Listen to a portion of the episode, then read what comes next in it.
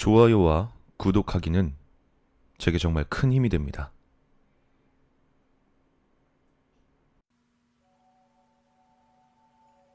정년 퇴직 후 할아버진 취미로 유화를 그리셨다.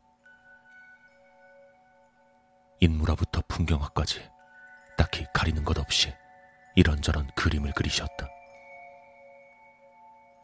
그림들은 집에서 약간 떨어진 작업장에 장식해뒀고 나는 할아버지 댁에 가면 매번 새로운 그림들을 구경하곤 했다.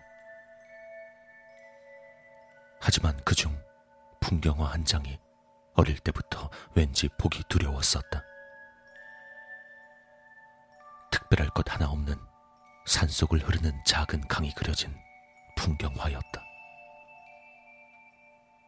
나무들 사이를 발목 정도 찰물이 졸졸 흐르고 있는 어찌 보면 마음이 놓이는 그림이다. 하지만 내가 무섭다고 느낀 부분이 하나 있었다. 당시 할아버진 기묘하리만치 풍경화에는 사람을 그려넣지 않으셨다. 풍경화엔 오직 풍경만을 담곤 했는데 이상하게도 그 그림엔 앞에서 흘러오는 강 안쪽에 한 여자가 희미하게 그려져 있었다. 할아버지가 지인을 일부러 그렸나 싶기도 했지만 어쩐지 물어보지 못했다. 그저 그 여자가 무섭다고 여기며 그 그림은 가능한 보지 않으려 애썼을 뿐. 그리고 시간이 흘러 초등학교 고학년이 되어 또 할아버지 댁에 묵으러 갔었다. 문득 그때 함께 있던 형에게 형, 그 그림에 있는 강가의 여자 말이야. 뭔가 좀 무섭지 않아? 라고 물어봤다. 형은 기억하지 못한다고 대답했고 같이 그 그림을 보러 가게 되었다. 작업장에 도착해 이 그림이라고 형에게 가리켰지만 뭐야, 무슨 소리 하는 거야. 여긴 사람 같은 건 안 그려져 있잖아. 라는 대답이 돌아왔다.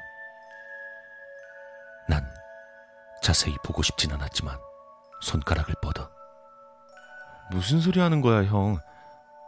여기 말이야. 여기. 라고 직접 가리켰다. 하지만 형은 아무것도 없다니까, 자꾸. 야, 너 형 놀래키겠다고 이상한 장난치는 거야, 지금? 난 이런 거 안 무서워. 라며 농담으로 받아들일 뿐이었다. 그 무렵엔 형이 보이면서도 일부러 안 보이는 척 장난치는 게 아닌가 싶었다. 하지만 고등학생이 된 후 그림을 다시 봤을 때 여자가 그림에서 사라져버린 게 아닌가. 그 여자를 마지막으로 봤던 건 중학교 3학년 때 여름이었다. 그때까진 분명 그림 속에 여자가 있었다.